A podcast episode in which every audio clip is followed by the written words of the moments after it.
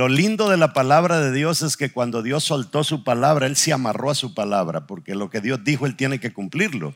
Entonces eso es lo lindo, que si aquí lo dice, así tiene que ser. Y por eso diga conmigo, la Biblia es palabra de Dios. Si Dios lo dice, yo lo creo. Si Él dice que tengo riquezas, soy rico. Si Él dice que tengo salud, soy sano. Si Él dice que tengo salvación, soy salvo. Y si Él dice que soy su hijo, soy importante. Por eso, de hoy en adelante, nadie más me definirá. El único que me define es Dios mi hacedor. Déselo fuerte a Él.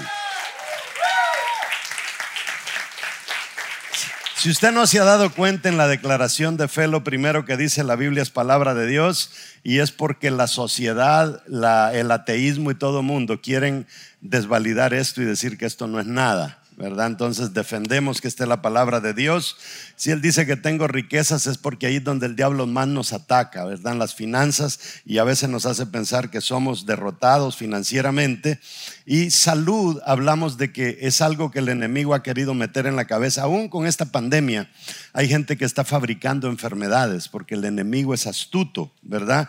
Y en cuanto a salvación, se hizo una encuesta en los Estados Unidos y se cree que aproximadamente el 80% de los cristianos no creen que van a ser salvos, porque el diablo le mina la mente y el último tiene que ver con la paternidad. ¿Verdad? Nuestros padres nos fallan, quizá una madre nos falla, fallan más los padres que las madres, pero la verdad es que tenemos un Padre en el cielo, que Él es nuestro hacedor y aunque todo mundo nos falle, sabemos que Él nunca nos dejará, por lo menos eso dice su palabra, que aunque nuestra madre, nuestro padre nos dejara, dice, con todo nos recogerá el Señor. Ese es otro tema. Lea conmigo el Salmo 51, 10. Póngale mucha atención lo que dice aquí. Crea en mí. Crea que. Oh Dios, un corazón limpio y renueva un espíritu recto dentro de mí. Fíjese, la petición más grande del salmista es que Dios le ayudara a crear un corazón limpio. Pero lea Proverbios 4:23 conmigo. Dice, Proverbios 24, 4:23 dice, por encima de todo, finanzas, carros, casas, propiedades, por encima de todo, dice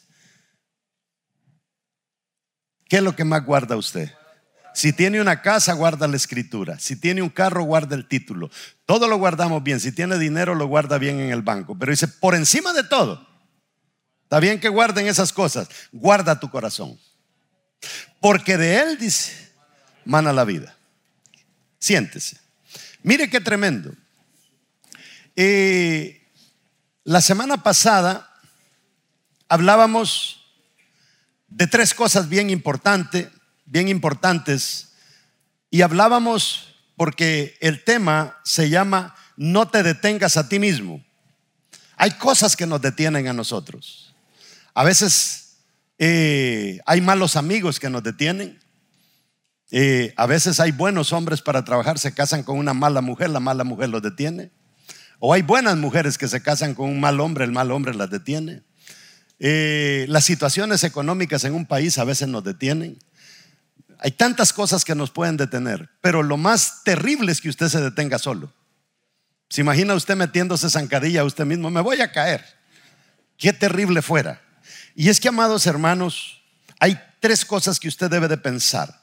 ¿Por qué somos derrotados en la vida? Decíamos la semana pasada. ¿Dónde se da nuestra derrota? ¿Y cómo se da nuestra derrota? Entonces, tres palabras. ¿Por qué? ¿Dónde y cómo? ¿Por qué soy derrotado? ¿Dónde es que soy derrotado?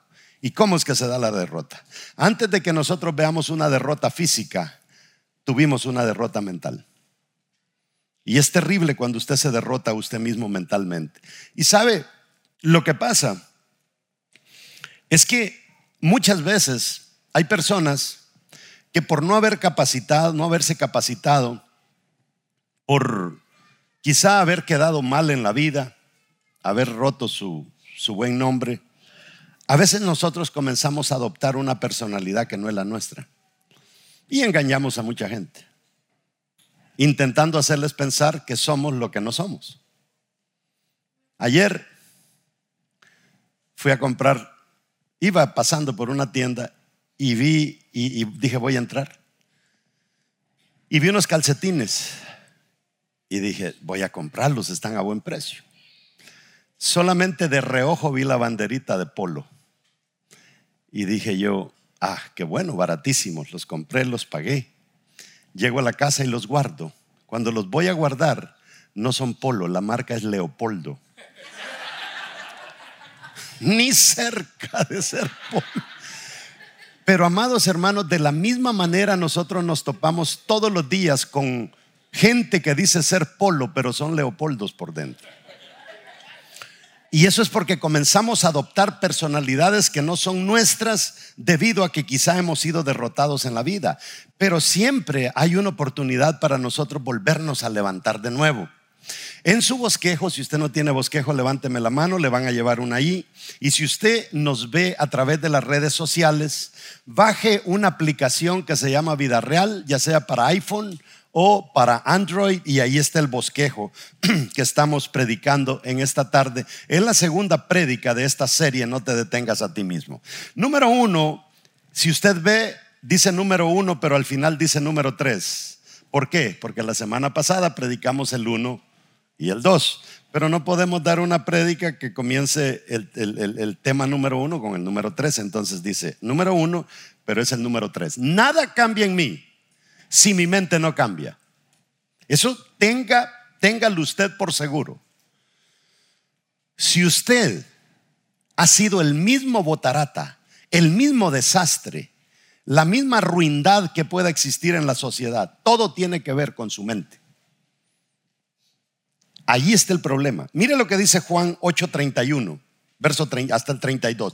Dijo entonces Jesús a los judíos que habían creído en él, si vosotros permanecéis en mi palabra, vosotros, si vosotros permanecéis en mi palabra, seréis verdaderamente mis discípulos.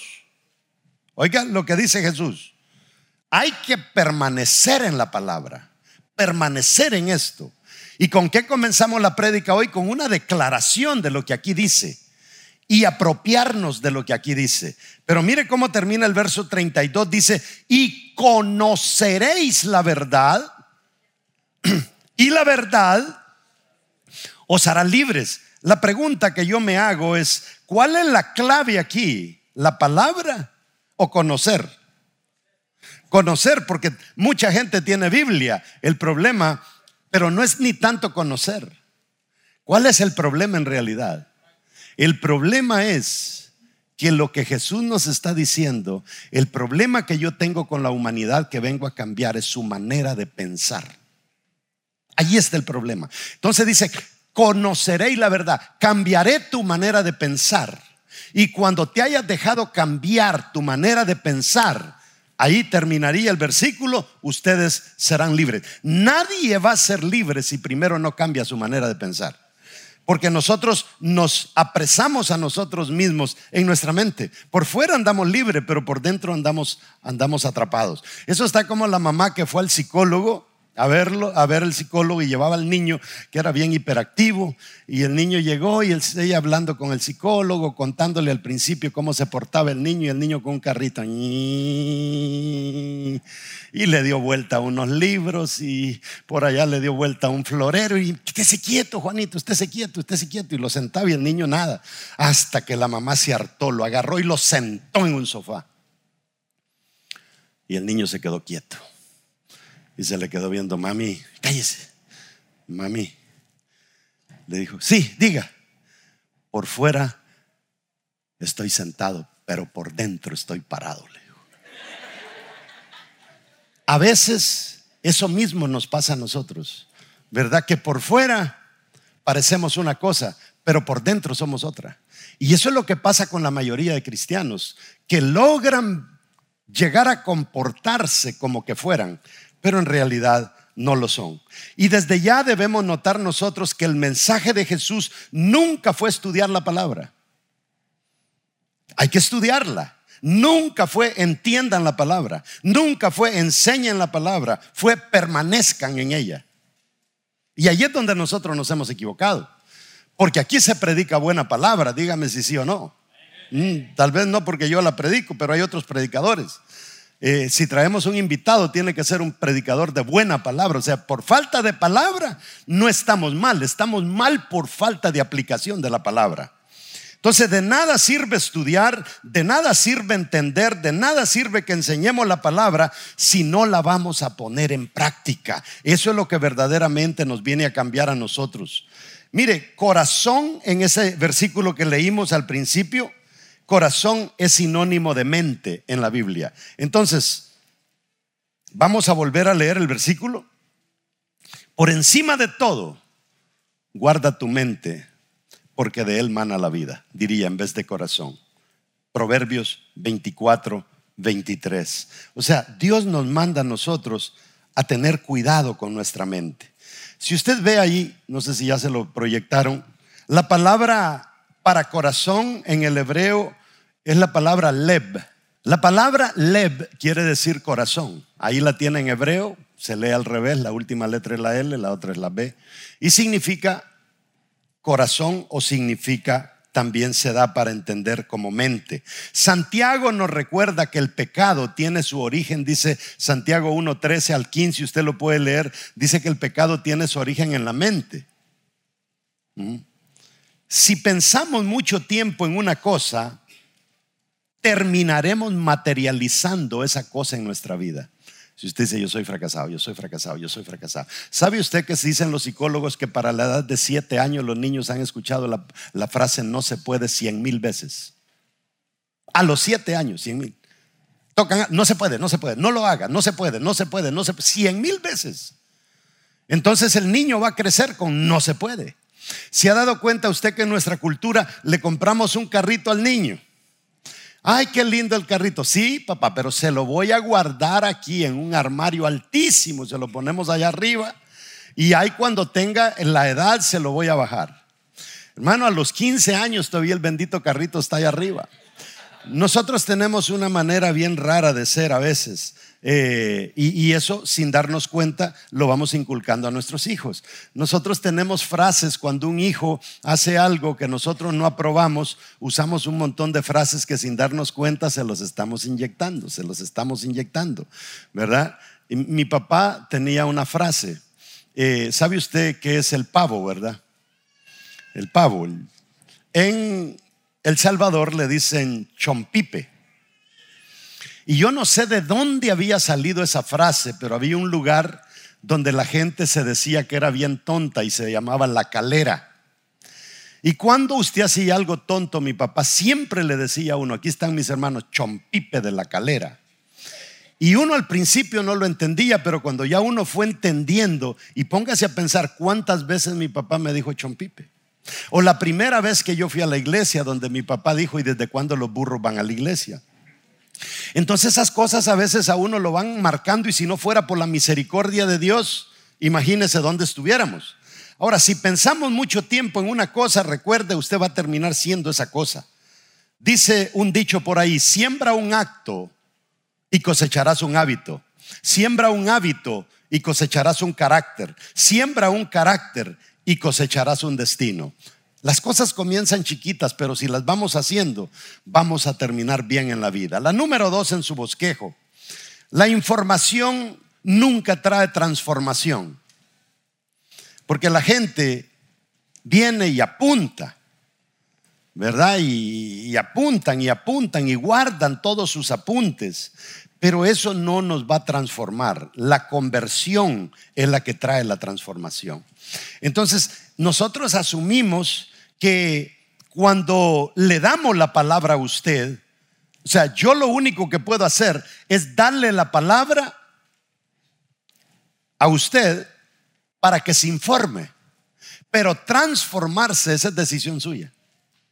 Transformarse ni Dios, ni transformarnos, ni Dios lo puede hacer. ¿Cuánto hubiera querido Dios, Jesús transformar a Judas y no pudo? ¿Cuánto hubiera querido Dios transformar a Saúl y no se dejó? ¿Cuánto hubiera querido Dios transformar a Sansón y no se dejó? A Coré, que se lo tragó la tierra. Y tanta gente rebelde que nosotros vemos en la Biblia que Dios no los pudo transformar. Llegó un momento cuando Dios sacó al pueblo de Egipto, que se le acercó a Moisés y le dijo, Moisés, hazme un favor, déjame que te mate a todos estos cabezones. Tres millones de judíos. Y Moisés se queda y le dice, Señor, pero ¿cómo se te ocurre que los, vas a matar? ¿Qué van a decir los egipcios? Los egipcios van a decir, fracasó Dios. Entonces se lo llevó para el desierto y allá los mató. Ese es, eh, eh, eh, yo no quiero, le dice Moisés, que, que la gente conozca, se dé cuenta que tú eres así como Dios. Y Dios le dice, está bien, te lo voy a dejar. ¿Y qué terminó haciendo Dios? Matándolos a todos. Fue la segunda generación, la única que sobrevivió en el desierto. ¿Por qué? Porque no se dejaron transformar. Mire, fue más fácil para Dios matar a Faraón y a todo el ejército de Faraón que transformar la mente de su pueblo. Y esa es la lucha que uno como pastor tiene.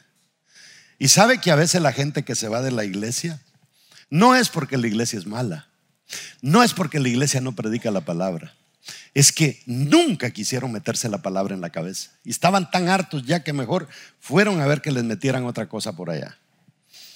Romanos 12.2 dice, no vivan ya según los criterios del tiempo presente. Al contrario, diga conmigo, al contrario. ¿Cuál es el tiempo presente? La moda, los moles, la playa, que esto, que el chisme, que eh, ya usted sabe. Algunos de ustedes tienen maestrías en eso. Eh, no vivan ya según los criterios del tiempo presente. Al contrario, cambien su manera de pensar para que así cambie su manera de vivir y lleguen a conocer la voluntad de Dios. O sea, si usted no cambia su manera de pensar, usted nunca va a llegar a conocer la voluntad de Dios para su vida. Eso es lo que está diciendo. Lo que es bueno, lo que es grato, lo que es perfecto. Por eso es que al maestro que enseña cosas que parecen duras para la persona porque tiene que cambiar, el maestro es el malo porque le está diciendo verdades que tiene que cambiar y la persona se enoja, se va de la iglesia porque el pastor no me quiere, que el maestro no me quiere y la verdad es que no quisieron escuchar lo que les iba a enseñar, como dice el versículo, lo que es bueno, lo que es grato, lo que es perfecto. ¿Está conmigo hasta ahí? Ok. Somos derrotados no por el poco conocimiento que tenemos, sino por el conocimiento que no tenemos. Entonces nosotros, fíjese que cuando hacemos un examen, eh, hacemos un examen y, y le hacemos 100 preguntas al alumno, ¿verdad? Y cuando terminó el examen, el alumno las contestó y sacó 60 buenas.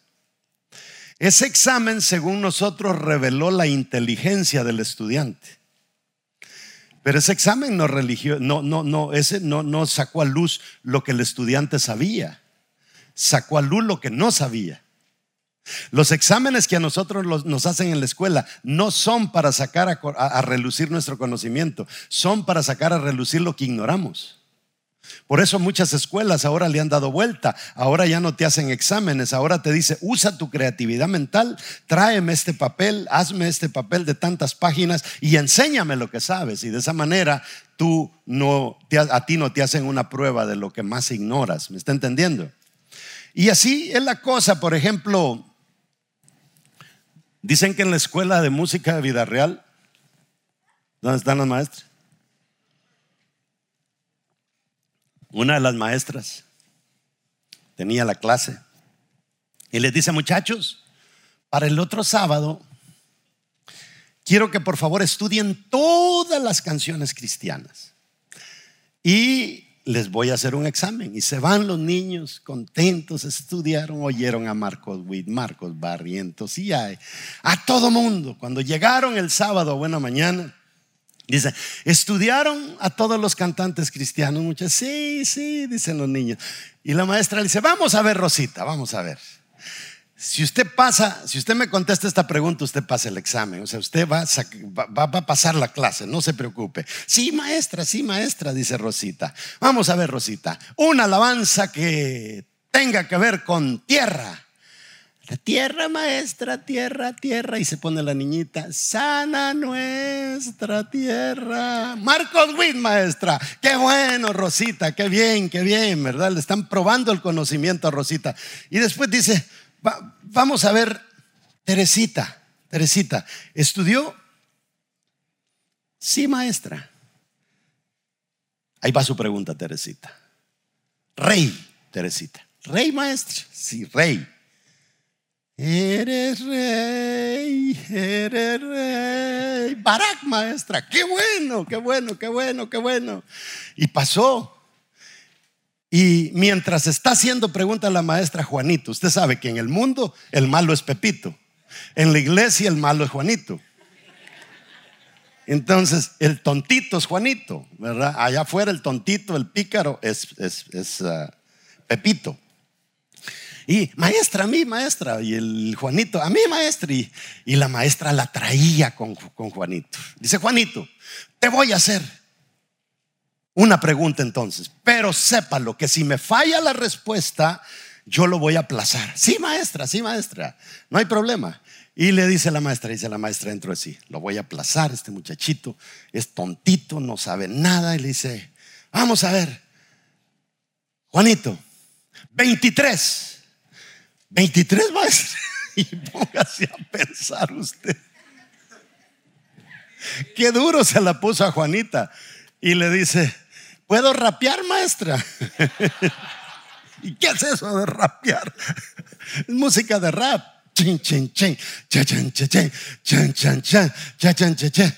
Y le dice, está bien, hazlo. Le dice, él se agarra fuerza, Juanito, cha, chan, cha, cha, y le dice, diez dedos en las manos, diez dedos en las pies, mis ojos y nariz suman 23, chan, chan, cha, chan, cha, cha.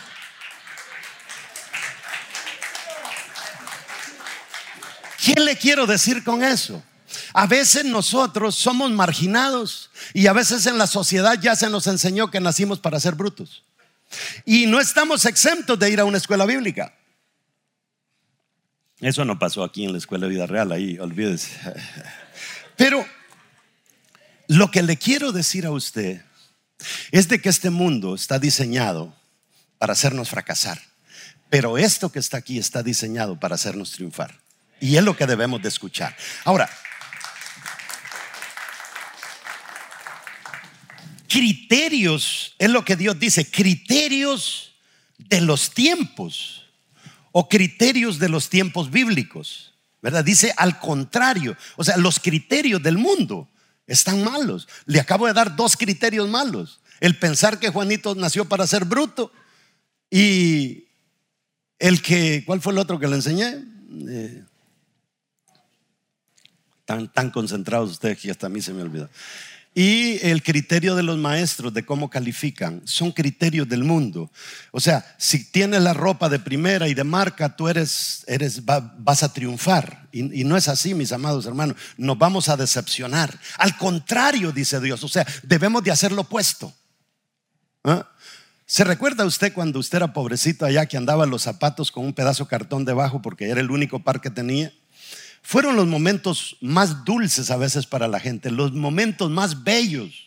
Cuando usted jugaba trompo, jugaba canicas, jugaba capirucho con sus amigos en la calle, pelota, ¿verdad? Se ponían a jugar en la calle. Qué momentos. Y era cuando más mal estábamos, pero era lo que más disfrutamos. Y en medio de esos momentos de, de pobreza, de sufrimiento, fueron los momentos que más a nosotros nos fabricaron. Y aquí en los Estados Unidos a nosotros se nos ha enseñado, dale todo a tus hijos. Dale lo que pidan. No cometas el mismo error que cometieron contigo. Y hay algo, hermanos, que nosotros nunca le podemos robar a nuestros hijos. Nunca le robe a sus hijos el sufrimiento. Porque el sufrimiento nos prepara para nosotros poder soportar las victorias de la vida. Porque las victorias de la vida son pesadas. Imagínese el rico que tiene un yate, tiene un avión privado, tiene un helicóptero y tiene cinco carros. Tiene que pagar todos sus seguros. Es pesado. Entonces a veces la gente dice, no, yo mejor soy pobre. Pero tampoco, ¿verdad? Ahora, cambiar la manera de pensar es lo mismo que transformar la mente. Solamente así podemos obtener nosotros transformación. Y la número tres, la número tres la enseñanza de la palabra trae revelación. Pero cuando transferimos esa palabra al Espíritu, es que viene la transformación. Ahora, yo quiero decirle a usted esto. Nosotros, Dios nos ha dejado tantos ejemplos eh, eh, eh, en, la, en la vida. Porque cuando nosotros hablamos de espíritu, usted sabe dónde tiene el estómago, dónde tiene la boca, dónde tiene los dientes, se los cepilla todos los días, pero dónde tiene el espíritu ni se ha puesto a pensar. Usted sabe cómo alimentar su cuerpo, ¿verdad? Usted sabe qué es bueno para alimentar su cuerpo, pero a veces nunca nos paramos a pensar qué es lo bueno para alimentar mi espíritu. A veces usted se la echa trabajando y cuando le pregunto por qué tiene un mes de no venir a la iglesia y me dice por el trabajo. Pero tu espíritu, cada cuánto hay que nutrirlo. Es importante que nosotros nos pongamos a pensar en eso.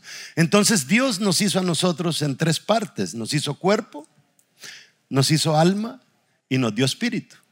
En el cuerpo nosotros tenemos los sentidos, los cinco sentidos, el gusto y todo eso, el olfato. Y esos cinco sentidos son como ventanas para poder informar al alma. Porque en el alma tenemos los pensamientos, en el alma tenemos los sentimientos y tenemos la voluntad para que los pensamientos del alma puedan interpretar lo que está pasando en el mundo. Eh, los pensamientos tienen que ser informados y son informados a través de los sentidos. Huele. Yo, yo tengo una situación, fíjese que yo perdí mi olfato por 10 años. Y yo pasaba frente a un animal muerto y a mí no me daba nada. Pero cuando lo recuperé, lo recuperé trastornado.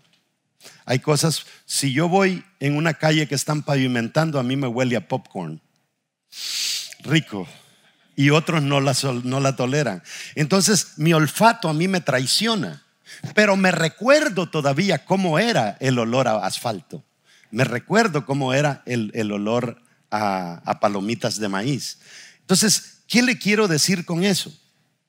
Que nuestra, nuestros pensamientos, nuestros sentimientos son alimentados por esos sentidos.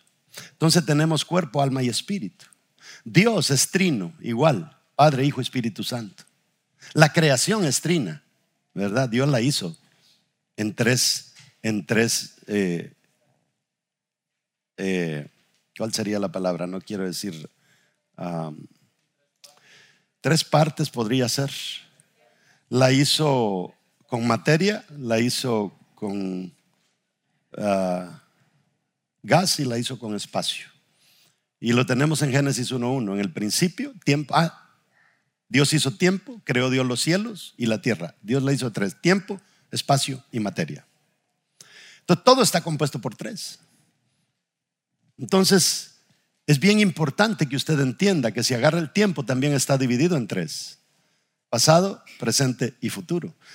Entonces, ¿Quién dice, ah, a mí solo el presente me interesa, a mí no me interesa ni el pasado ni el futuro? Eso es lo que nos pasa a nosotros. A mí trabajar para hoy me interesa, pero no te estás dando cuenta que si trabajas demasiado hoy y no cuidas tu espíritu, mañana vas a estar flaco espiritualmente, porque no estás pensando en el futuro.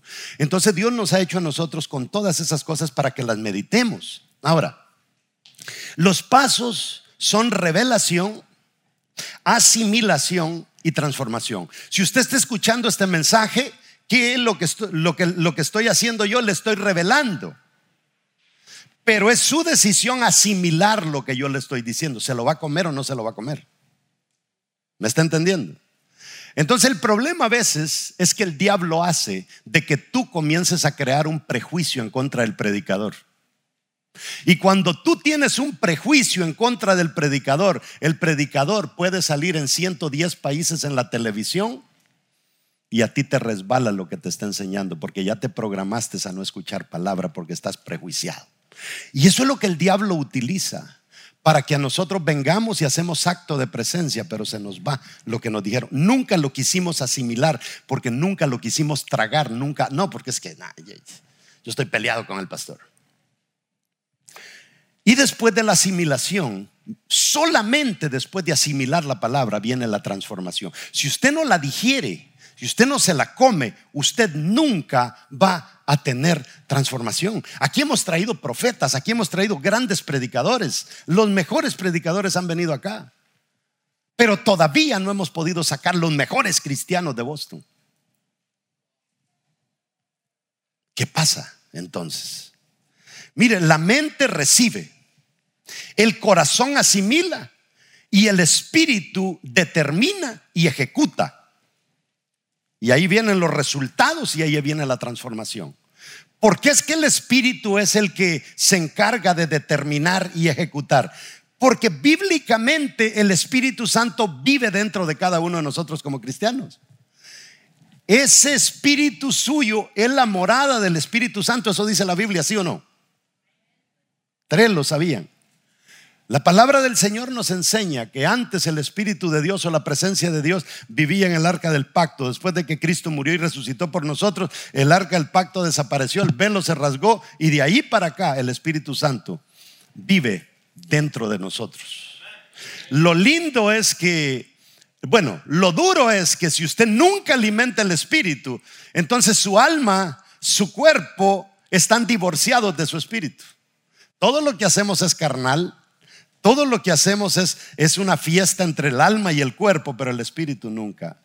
Pero cuando venimos nosotros y entramos a una iglesia y cantamos y adoramos y aplaudimos y lloramos y estamos en la presencia del Señor, ahí entra en juego cuerpo, ahí entra en juego pensamientos, ahí entra en juego sentimientos, se conectan con el Espíritu y se fusionan con el Espíritu de Dios. Y el Espíritu de Dios nos informa de los planes que Dios tiene para nosotros, pero el Espíritu Santo nunca va a informar a un carnal. Nunca. Entonces nosotros necesitamos, no sé si está demasiado profundo esto para usted. Si quiere, dígame y le bajo unos tres grados. Entonces hay una diferencia entre revelación y transformación. Muchas personas se convierten en cazadores de revelación. Les encanta. Ay, que viene no sé quién. Y ahí, ahí, van pues. Y que viene el otro predicador. Y ahí van. Y dejan el changarrito, dejan su iglesia para irse a meter allá. Porque viene el predicador tal. Y viene el otro predicador. Y vino el otro predicador. Y cuando usted se ve con ellos, dice, my God. Eh, ese tipo me voló los sesos allí. Te voló los sesos. ¿Y qué aprendiste? Bueno, aprendí bastante. ¿Los vas a poner en práctica? Eso ya es otra cosa. Y esos cazadores de milagros y esos cazadores de revelación, se va a dar cuenta usted que en la mayoría de iglesias nunca llegan a hacer nada. Porque si Dios te plantó en un lugar, es allí donde están los nutrientes que tú necesitas. Mientras tú no aprendas a nutrirte del lugar donde Dios te plantó y te vas a nutrir a otros lados, la verdad es que te vas a convertir en un monstruo, porque vas a tener las manos de aquel ministerio, la cabeza del otro, los pies del otro y nada de acá. Y estás acá. Y nada de acá te gusta. ¿Estás, estás entendiendo? Ay, no incluyamos a YouTube los que tienen sus predicadores ya en YouTube. La clave del Evangelio es la transformación, de lo contrario sería una teoría solamente este asunto del Evangelio. mire, podría ser una ciencia, podría ser una teoría, ¿verdad? El Evangelio. No, la diferencia y no importa lo que diga el ateísmo, no importa lo que diga la ciencia, no importa. Lo que desmiente a la ciencia y lo que desmiente al ateísmo es que el Evangelio cambia. Usted era así, pero ya no es así. Y lo que hace que la ciencia eh, acuse a los evangélicos de ser farsantes, acuse el evangelio de ser un desastre, es culpa de la gente que va a la iglesia, pero nunca se dejan convencer por Dios que hay que cambiar. ¿Está conmigo? ¿Está ahí? Romanos 8:14 dice, porque todos los que son guiados por el Espíritu de Dios, oiga lo que dice, nosotros debemos de ser guiados por el Espíritu de Dios. ¿Se recuerda usted cuando tenía su perrito? No sé cómo se llamaba, el mío se llamaba Tarzán. Y yo sacaba una tortilla o algo y le decía, Tarzán, vení. Y Tarzán venía babeando a comerse la tortilla o lo que yo le daba. ¿Qué, es lo que yo hice para que Tarzán viniera aquí? Yo le incentivé su apetito y él vino a mí. Ahora vamos a ver lo que dice aquí, porque todos los que son guiados por el Espíritu de Dios, o sea, el Espíritu de Dios nos guía a nosotros. Entonces, ¿cómo el Espíritu de Dios nos va a guiar? Si el Espíritu de Dios nos habla de cosas espirituales y a nosotros no nos da hambre, no vamos detrás del Espíritu porque somos muy carnales. Es tremendo. Porque todos los que son guiados por el Espíritu de Dios, o sea, el éxito del cristiano es llegar a dejarse guiar por el Espíritu de Dios. Y para eso tiene que haber en nosotros transformación. Si no somos transformados, no podemos ser guiados. Los tales, dice, son hijos de Dios, o sea, los demás no, no lo son. Ahora, el Espíritu no puede guiar sin palabra revelada. Él guía a través de la palabra revelada. El Espíritu no puede guiar sin conceptos desarraigados. En otra palabra, el Espíritu no te va a guiar si toda la maleta del pasado que tú andas dentro de ti no la comienzas a desocupar y decir esta cosa no me, esto ya no me sirve, eh, este orgullo ya no me sirve, esta otra cosa no me sirve. Entonces tienes que eh, desalojar tu maleta de todas las cosas que ya no sirven y comenzar a decir esto sí me sirve, la palabra sí me sirve, estar cantando alabanza si me sirve, estar estudiando si me sirve. ¿Está entendiendo? Entonces el Espíritu no puede guiar sin conceptos desarraigados. Ahora, hay información que tenemos que desechar para abrir espacio a la palabra revelada. Porque cuando Dios te da una revelación, si hay algo contrario dentro de ti, esa cosa contraria no te va a permitir que acepte la revelación. ¿Están conmigo está yo o no? O sea, rechaza, rechaza eso. Ah. Entonces, nosotros debemos de ser personas que ya debemos de dejar, como decía Pablo, ¿verdad? La leche. Y tenemos que comenzar a nutrirnos bien. Gálatas 5:18 dice, pero si sois guiados por el Espíritu, otra vez guiarse por el Espíritu. En otras palabras, guiar, o sea, no es que tú vas a guiar al Espíritu, es que el Espíritu te va a guiar a ti. Tiene que llegar un momento en que cada cosa que nosotros hagamos tenemos que ponérsela a Dios primero. Y algo que usted tiene que entender es que Dios dentro de las iglesias deja líderes, deja pastores. Porque el otro día hablaba con un muchacho, ojalá y estuviera escuchando este mensaje, eh, que se fue para, para otro estado a trabajar y, un día de estos me llamó y, me dijo, aquí estoy, me dijo, y que no sé qué, eh, hice la voluntad de Dios. ¿Y cuál fue la voluntad de Dios? Es que Dios me dijo que me viniera. ¿Y a través de quién te lo dijo? Porque a mí no me lo dijo Dios. Es que Él me habló a mí personalmente. Entonces, ¿para qué hay pastores en la iglesia? Pues? Entonces, ¿para qué hay líderes? O sea, Dios tiene sus asuntos personales que el pastor ni cuenta se da y, se fue. y después de que toma la decisión, viene a que ore por él y que le hagamos la despedida porque se va de la iglesia.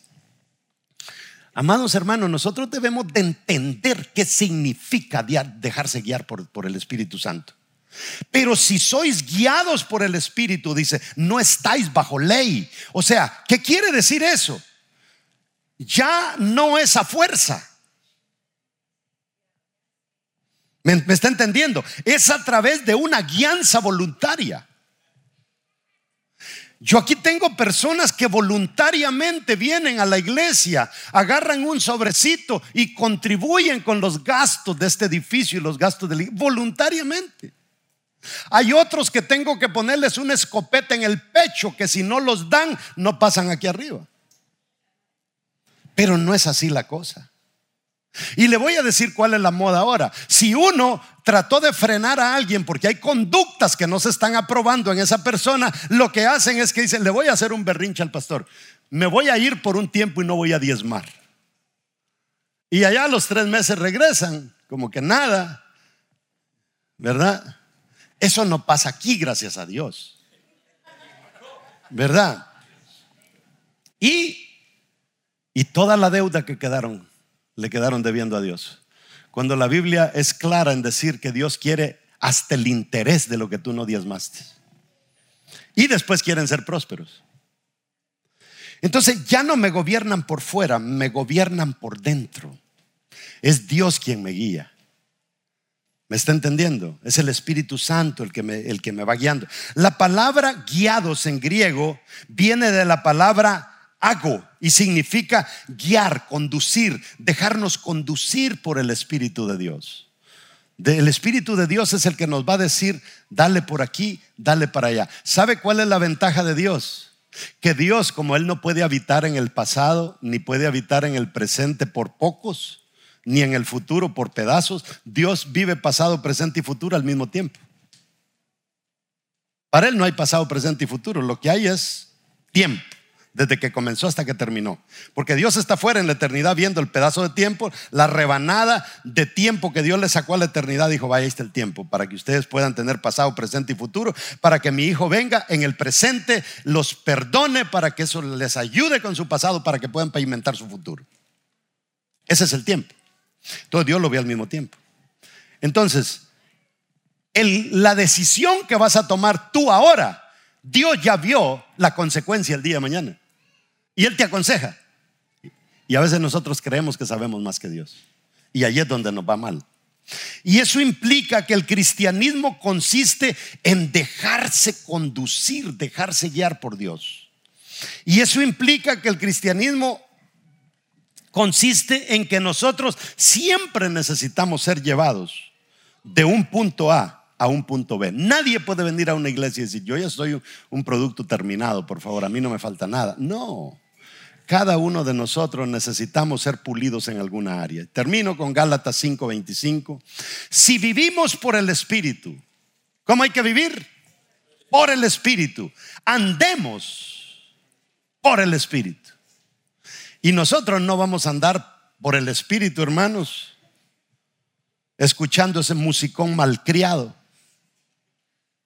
que algunas personas suelen escuchar. Tampoco los tenemos aquí en la iglesia. Eso es en otros ministerios, pero aquí no. ¿Cómo puedo yo alimentar la carne y no alimentar el espíritu? Entonces finalmente vemos que la palabra nos enseña que es necesario vivir por el Espíritu y no solo vivir, sino andar en el Espíritu. Póngase de pie. ¿Cómo se puede lograr esto cuando nosotros somos cabeza dura?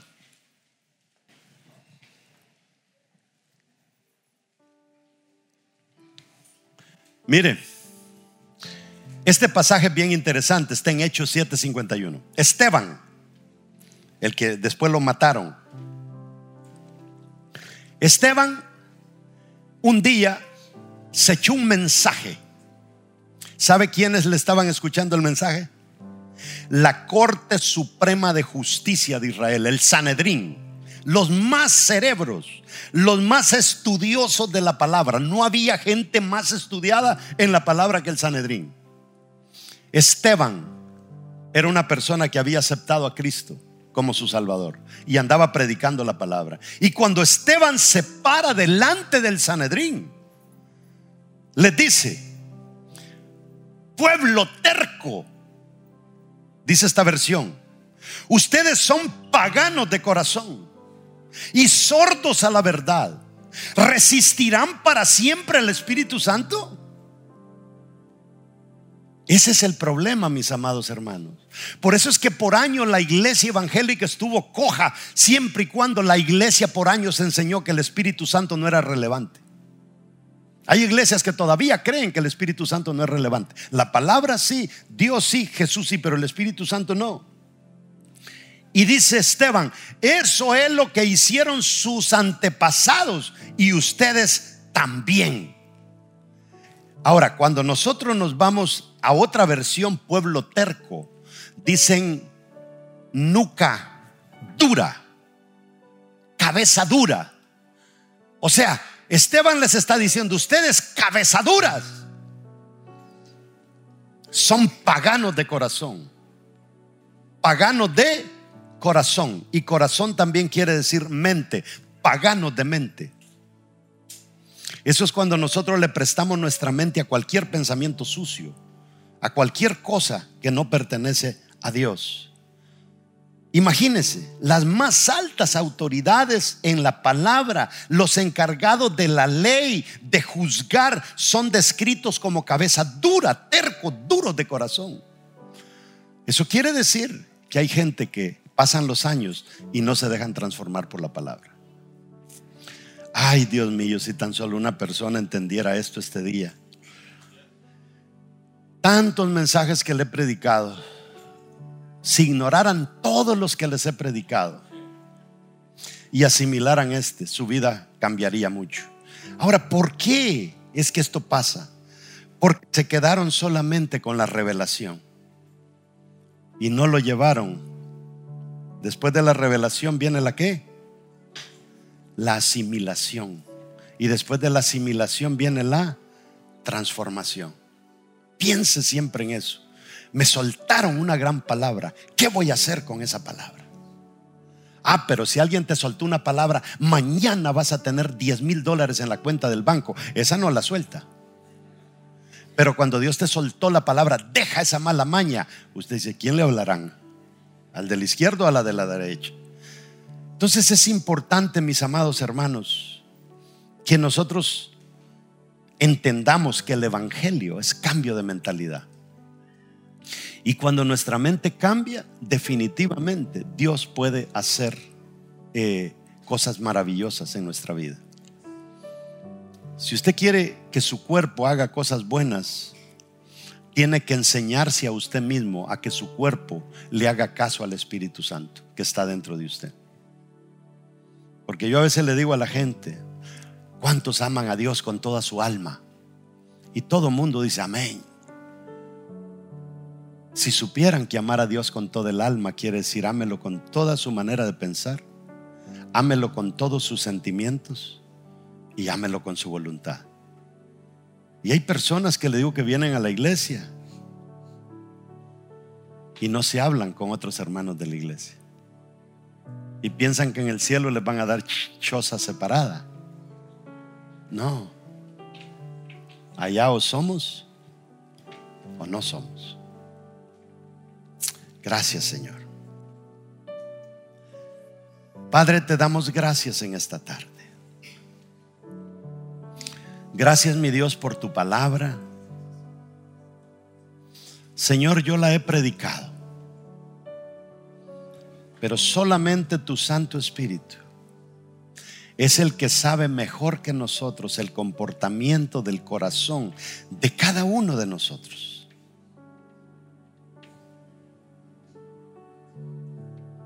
Señor, agradecemos tu palabra. Agradecemos el que tú hayas preparado tantas cosas como aún enviar a tu propio Hijo a la tierra para que muriera por nosotros, para poder ser libres del pecado. Pero a veces se nos olvida, Señor, dónde es que el pecado echa raíces. Y a veces echa raíces en la mente, a veces echa raíces en el corazón. Y mientras no lo arranquemos, porque tú nos puedes perdonar, pero resta de nosotros arrancar hasta los últimos pedacitos de raíz que ese pecado dejó dentro de nosotros. Te damos gracias